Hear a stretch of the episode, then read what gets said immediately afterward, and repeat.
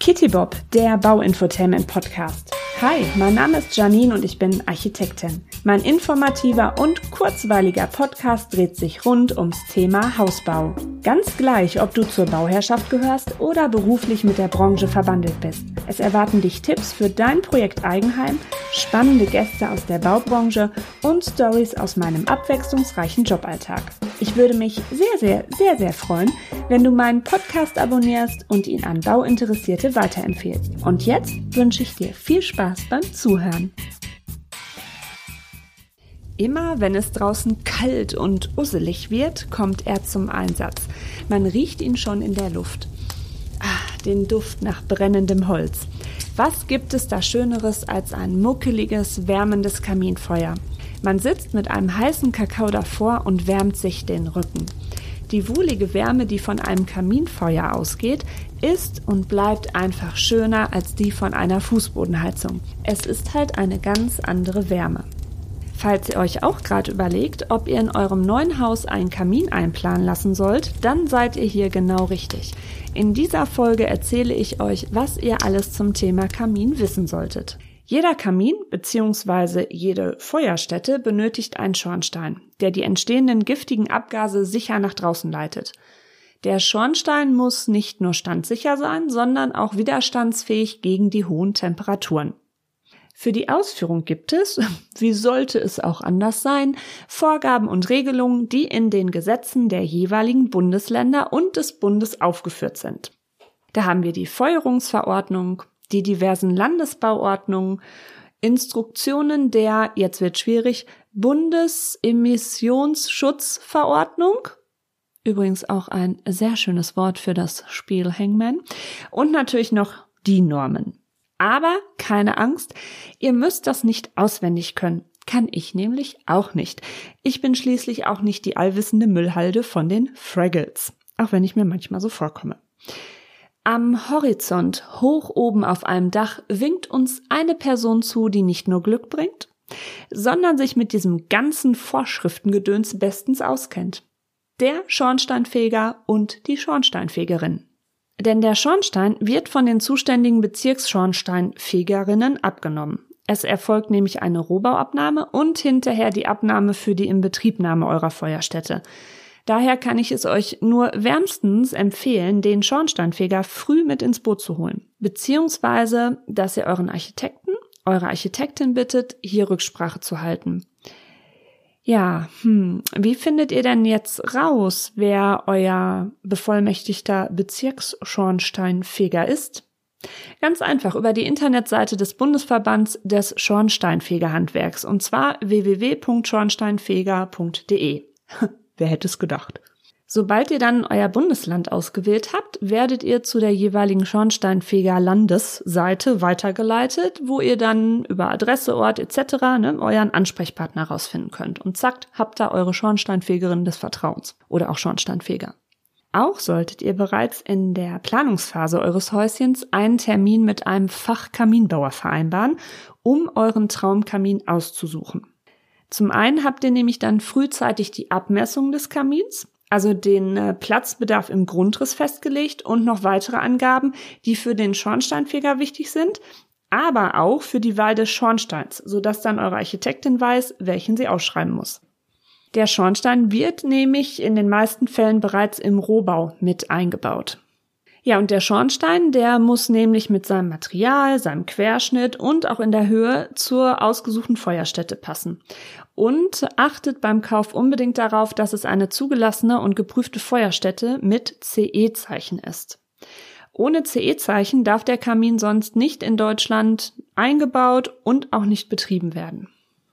Ja, die Position des Kamins äh, muss gut überlegt sein und früh eingeplant werden. Wieso? Der Schornstein führt schließlich durch alle Geschosse. Es nützt nämlich nichts, wenn er optimal im Wohnbereich positioniert ist, aber im Obergeschoss durch eine Türöffnung führt oder direkt im Raum steht. Auch ist es statisch nicht gerade förderlich, wenn der Schornstein oben im Dachstuhl die Mittelfette oder die Firstfette durchstößt. Ganz zu schweigen davon, dass der Schornstein auch einen angemessenen Abstand zu den Holzbauteilen im Dachstuhl halten muss. Ja, wie oft habe ich schon den Kamin in meinen Entwürfen verflucht, weil es mindestens den Grundriss in einem Geschoss zerkackt hat. Bauherren müssen daher auch hier flexibel sein, was die Grundrissanordnung angeht. Damit eure Feuerstätte auch funktioniert, benötigt sie Verbrennungsluft, also Sauerstoff. Bei raumluftabhängigen Feuerstätten wird diese durch Fugen in Fenster oder Türzagen zugeführt, aber bei unseren Neubauten oder auch bei energetisch sanierten Bestandsgebäuden ist die Gebäudehülle allerdings so dicht, dass die Verbrennungsluft von außen kommen muss.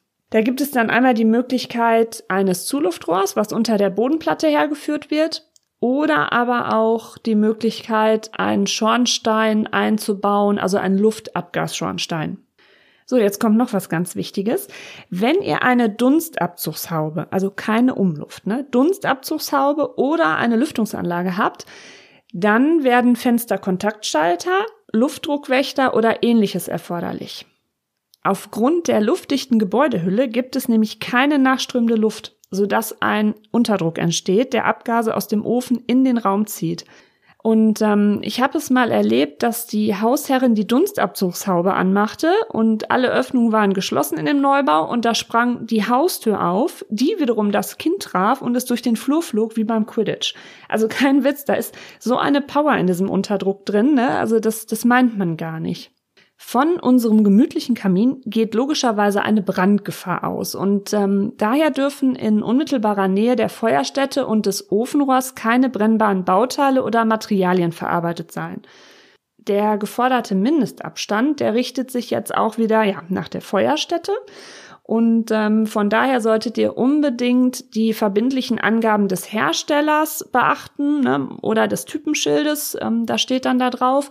Und das solltet ihr dann auch schon in der Bauphase berücksichtigen. Das gilt insbesondere bei Gebäudewänden aus und mit brennbaren Baustoffen und auch bei abgehängten Decken. Ne? Also beziehungsweise wie sieht deren Unterkonstruktion aus? Wenn euer Fußbodenbelag aus brennbaren Baustoff ist, dann muss dieser auch durch einen nicht brennbaren Belag geschützt werden. Ne? Also 50 Zentimeter vor der Brennraumöffnung muss das nicht brennbar sein und 30 Zentimeter an den Seiten. Das ist zum Beispiel oft der Grund, wenn ihr jetzt einen Parkettboden habt, wieso man dann immer diesen Bereich um den Kamin zum Beispiel mit einer Fliese dann einfach ähm, ja auslegt. Nun gibt es seit dem 01.01.22 eine Änderung im Bundesemissionsschutzgesetz bezüglich der Anordnung und Höhe des Schornsteins bei Neubauten. Dies gilt für Feuerungsanlagen für feste Brennstoffe. Also das können zum Beispiel sein Holzheizungsanlagen für Scheitholz, Pellets oder Hackschnitzel, Einzelraumfeuerungsanlagen wie Kaminöfen, also auch für Scheitholz, Pellets. Es gibt gewisse Herde, Kamineinsätze, Grundöfen oder auch Räucherschränke. Dafür gilt das alles. Und es gibt natürlich auch gewerblich genutzte Anlagen für feste Brennstoffe wie Holzkohle, Grillanlagen oder Räucherkammern, für die man logischerweise auch Schornsteine errichten muss. Und diese ganzen Sachen, die ich euch aufgezählt habe, die unterliegen diesen neuen Regelungen. Ja, die wesentlichen Änderungen der Ableitbedingungen, übrigens auch wieder ein schönes deutsches Wort, ähm, sind, dass die Öffnung neu errichteter Schornsteine am Dachfirst am höchsten Punkt des Hauses angebracht sein muss und der Schornstein den First um mindestens 40 Zentimeter überragen muss. Ja, also bisher konnten die Schornsteine auch an anderen Stellen am Dach heraus luschern, ne, wenn sie halt gewisse Mindestabstände zur Dachhaut beziehungsweise Dacheindeckung gehalten haben. Und durch die neuen Regelungen wird es also nun noch schwieriger, den Kamin beziehungsweise den Schornstein im Grundriss passend zu positionieren. Außerdem wird ein nachträglicher Einbau erschwert beziehungsweise kann auch durchaus deutlich kostenintensiver werden. Dann gibt es bei den neuen Vorgaben noch Unterschiede bezüglich der Schornsteinhöhen, also je nach Dachneigung. Ne, habt ihr ein flach geneigtes Dach oder ein steil geneigtes Dach? Und ähm, hier unterscheidet der Gesetzgeber dann nach den Anlagengrößen. Also sprich, umso mehr Gesamtwärmeleistung in Kilowatt eine Anlage aufweist, umso höher muss auch der Schornstein gebaut werden. Dabei gibt es dann wieder genaue Abstufungen der Anlagengrößen und Vorgaben bezüglich der Höhen und wie weit Oberkanten von Lüftungsöffnungen, Fenstern und Türen ne, der, der Nachbargebäude in einem bestimmten Umkreis überragt werden müssen. Ja, das kann halt dann auch unter Umständen zu sehr großen Schornsteinhöhen führen. für die dann ein statischer Nachweis erforderlich wird, weil sie in den Geltungsbereich der freistehenden Schornsteine kommen. Wie ihr hört, wird also der Beratungs- und Planungsbedarf also nicht geringer. Ne? Also hier muss man wieder je nach Haustyp, Lage etc. individuell das Thema Kaminofen und Schornstein sorgfältig durchdenken und auch sorgfältig planen. Ja, jetzt hörte sich das ja erstmal wieder alles gruselig an, weil es wieder alles ein bisschen komplizierter geworden ist, wieder ein bisschen mehr ähm, ja, Vorschriften. Da fragen wir uns jetzt, wieso gibt es denn überhaupt diese Änderungen im Gesetz? Beim Heizen mit Holzöfen entsteht Feinstaub. Und der enthält, wie wir alle wissen, gesundheitsschädliche Stoffe. Und ähm, da die Neubaugebiete unter anderem aufgrund der explodierenden Grundstückspreise immer dichter besiedelt werden, können die Abgase und somit auch der Feinstaub nicht mehr so gut über die natürliche Luftströmung abtransportiert werden. Und durch die Neuerung soll die freie Luftströmung der Abgase verbessert werden und die Luftqualität in Wohngebieten besser geschützt werden. Auch an windstillen Tagen. Also das kann man jetzt ja völlig nachvollziehen. Ne? Und man erhofft sich auch dadurch, dass Nachbarschaftsbeschwerden über Rauchbelästigung sich ein bisschen verringern. Ja, dann fassen wir nochmal alles brav zusammen. Also, die Positionierung des Kamins und seines Schornsteins im Grundriss muss gut überlegt sein und auch frühzeitig sorgfältig eingeplant werden. Auch wenn ihr den Kamin aus Kostengründen erstmal nicht einbaut, ihr aber unbedingt später einen haben möchtet, plant und baut auf alle Fälle schon mal den Einbau des Schornsteins ein. Lasst euch bei einem Kaminfachunternehmen beraten, welche Art und welche Leistung bei eurem Haus Sinn macht und bindet frühzeitig euren Bezirksschornsteinfegermeister und Planer mit ein.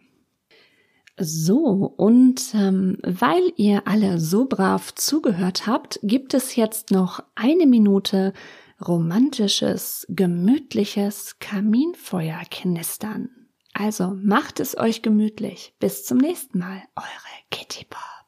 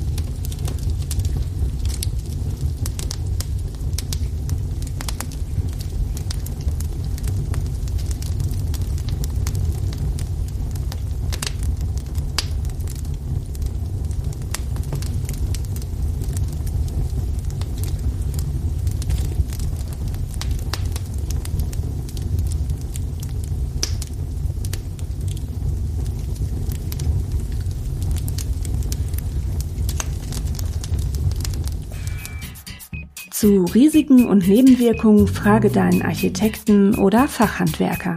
Kitty Bob, der Bauinfotainment Podcast, ist eine Eigenproduktion von Architektin Dippeling Janine Kohnen.